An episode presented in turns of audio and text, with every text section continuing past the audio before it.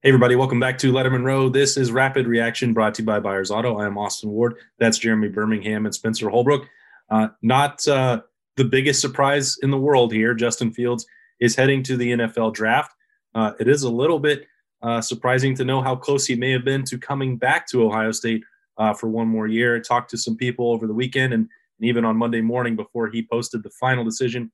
He had made up graphics to both stay and return. I don't know if that will be any solace uh, to Ohio State fans who wanted to watch him play another year and chase a Heisman Trophy and uh, try and get back to the national title game. Um, but this was the move all along that he would come to Ohio State for two years, that he'd work with Ryan Day and become a first round draft pick. Um, that's about to happen. And now that plan has uh, been come to fruition, and Justin Fields is leaving Ohio State. Yeah, I mean, the surprise sort of was out of the bag last Monday night when Ryan Day said, I'm going to miss him. um, so I, I, guess, and, you know, Justin was asked about it and made no real bones about it after the Alabama game that he was leaving. So maybe the last couple days he had some some doubts or, you know, needed to do a little research into the, the quarterbacks available in the draft, the teams that are going to be picking quarterbacks. But ultimately, these guys work for this moment. And you, you know you you could say sure come back next year raise your stock a little bit but how you know do you really help yourself by going from the eighth pick in the draft to the first pick? I don't know. I mean is it worth the the risk of getting hurt or any of the other things that can happen? I don't think so. You know i, I think that for justin fields he's likely going to be a top 10 pick. It it makes sense to go now and and as you said i mean mission accomplished. Yeah certainly nobody's going to uh, fault him for that. He's not no matter what happens, uh, even if other quarterbacks you know move ahead of him or he doesn't go the second quarterback off the board, he's going to be a first round draft pick. Uh, there's no question about that. I think the things that factored into his mind there were you know staying in school to to finish up some more uh, classwork and a degree potentially um, to try and become that number one overall draft pick, as he knows at this point that Trevor Lawrence is going to be that. Uh, he's made no bones about trying to win the Heisman Trophy. Didn't really have a legitimate shot at it this year, thanks to that abbreviated schedule. And um, you know the stats that you know he weren't he wasn't able to match them, and then had that rough outing against Indiana and Northwestern, uh, and then just you know development a little bit more and trying to play for a national title. Understand all those things, and also understand that he's a first round draft pick and, and about to have a life changing amount of money. That's no one will ever fault him for that, and that's again Ohio State has been prepared for that.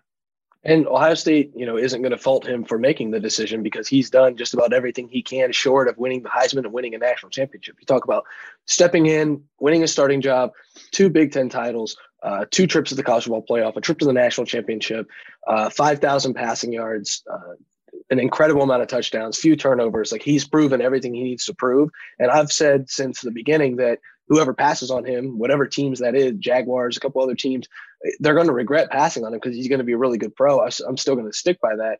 The only thing that I thought that maybe could bring him back was the idea of winning that Heisman, being the first overall pick, but also going from working with Ryan Day to going to work with a veteran quarterback. You might have to sit a year. Like, would you rather work with Ryan Day for another year and then go to the NFL, or would you rather go to the NFL and work with an NFL quarterbacks coach because they're kind of one and the same? So I was just wondering if that factored into the decision, but obviously um, the money plays out or wins out. The uh, idea of playing in the NFL wins out most of the time for these guys. I, I think I'm hoping. Uh, sorry to interrupt you, Austin. I'm hoping that the NFL doesn't take what happened with Dwayne Haskins and use that against Justin Fields. And I, I think that, that there's a possibility that that does occur. So I'm not going to be surprised if you see Justin fall into like the 15, 20 pick range. And if that does happen, it's probably in his best interest. I, I honestly, if you look back to like Aaron Rodgers, for example, the fact that he went 26th in the draft probably was the best thing that ever happened to him in his NFL career. And for a guy like Justin Fields, who, I mean, I think we can be realistic and, and say that he's the best quarterback we've ever seen at Ohio State, but still also understand that he's going to need time to develop. And being put in a situation where he's thrown into the NFL, into a team like Detroit or somewhere like that, where you you know that there's going to be a rush to get him on the field. I think does him a disservice. So, I mean, I, am hoping for Justin's long term career that he actually does drop a little bit. Well, Washington will probably be picking in about that same spot, and you hope that uh, he doesn't have to go to that same franchise uh, that uh, did not work out well for Dwayne Haskins. It's kind of funny to think back, um, Berm, to when Justin Fields made that decision that they shared, you know, Dwayne and Justin Fields. That there was this, you know, tie to them that they were great friends, that they were both trained by Quincy Avery, um, that you know similar mindsets. Maybe that would would lead to Justin Fields picking Ryan Day and coming to Ohio State. these two wound up being very different uh, players, different mentalities. And as you said, I watching him for the last two years, we were all very blessed to do so. He is one of the greatest athletes, one of the best quarterbacks that I've ever seen. Um, and when you look at it now with the, the way his numbers will stack up, I mean, obviously they're pretty favorable to most. Uh, the career numbers won't, you know, touch a JT Barrett. He doesn't have a Heisman like Troy Smith or a national title like, you know, Craig Krenzel or some other guys. But in terms of pure ability, there's no way that there's been anybody better than this guy. Nope. I mean, he's the most talented quarterback I've ever seen come through Ohio State. I, I said when he walked into the building that I thought we'd see a combination of a, of a Dwayne Haskins type arm with a Braxton Miller type um, athleticism. And we didn't really get to see that athleticism really put on full display because the Buckeyes offense has evolved and doesn't use the quarterback in that way. But you know, those those glimpses when Justin really got loose or whatever, I mean, you get to see what he, what's going to make him special. And in the NFL, there's not going to be a a restriction on on how much he runs and how much he, you know, because the goal there is just to to win, win, win. Um, and best quarterback I've ever seen. I I mentioned it to people, you know, before he arrived at Ohio State that seeing him in high school in the uh, the Elite Eleven against Trevor Lawrence, he was the best high school quarterback prospect I'd ever seen. Uh, he had the best summer I've ever seen a high school quarterback have, and uh, it's not surprising to see what he became. And it's not entirely going to surprise me, Berm, if the opposite happens of what you said earlier, where instead of him falling, he might rise in the draft and become, you know, the guy that everyone has to trade up to number two to take. Because, like you said, that summer in high school, he was so good in that circuit. He's the best when he's in those seven on seven situations, when he's in those kind of situations where he's doing all the drill work. He's got the, you know, all of the the 40 time is going to be incredible. The the cone drill will probably be great. All of that garbage that the NFL cares about, he'll ace that those tests. And so I do think there's an opportunity for him to even rise from where his draft stock is right now, just because when he's in those situations, you know, that's when he beat Trevor Lawrence for the Elite 11 and things like that. All right, so Justin Fields is gone. We knew that this would happen. Berm, what's what do you what do you view as the next step here for Ohio State? They're going to go into spring camp uh, with at least uh, you know Kyle McCord arriving early, and C.J. Stroud and Jack Miller, who did not get their normal full freshman years, but they have been on campus for a full season. There have been some uh, hints from you that maybe a graduate transfer would be needed to provide some experience with those three guys having not thrown a pass in college at this point. It's a fascinating spring for Ryan Day. He's gone through this before where he's had to remake that entire uh, unit. This maybe is not quite as extreme as when Justin Fields arrived, but it's it's uh, you're getting the keys to a national title contender. Yeah, I mean that's that's really the the sell here, and the, the problem is, as you mentioned, you have Kyle McCord who arrives this week.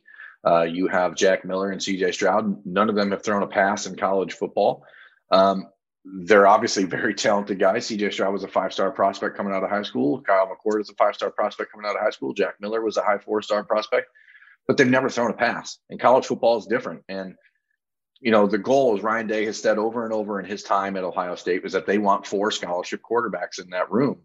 And right now they have three. And so the question is, where does number four come from?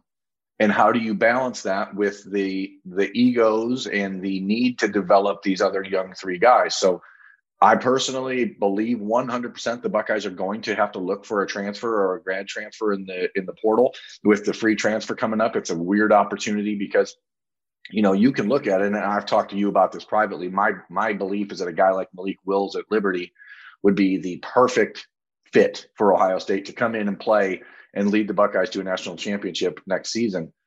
Does is that worth the risk of upsetting the balance in the room with with Stroud, McCord, Miller, and someone potentially leaving, or maybe two guys leaving, knowing what happens with uh, you know Quinn Ewers coming in next next January. So there's all these things that are going to have to be bounced around, and you know I know that it's not the conversation Ohio State wants to be having heading into the spring. You'd rather just turn the focus to okay, let's get these three guys ready.